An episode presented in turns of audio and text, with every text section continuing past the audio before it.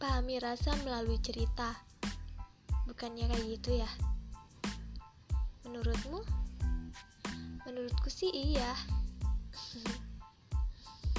Halo semuanya, selamat datang di podcast pertamaku dan perkenalkan namaku Laras. Aku bakalan terus share-share podcastku di sini tentang pengalaman pribadi. So, ikutin terus dan jangan lupa ikutin di Instagram.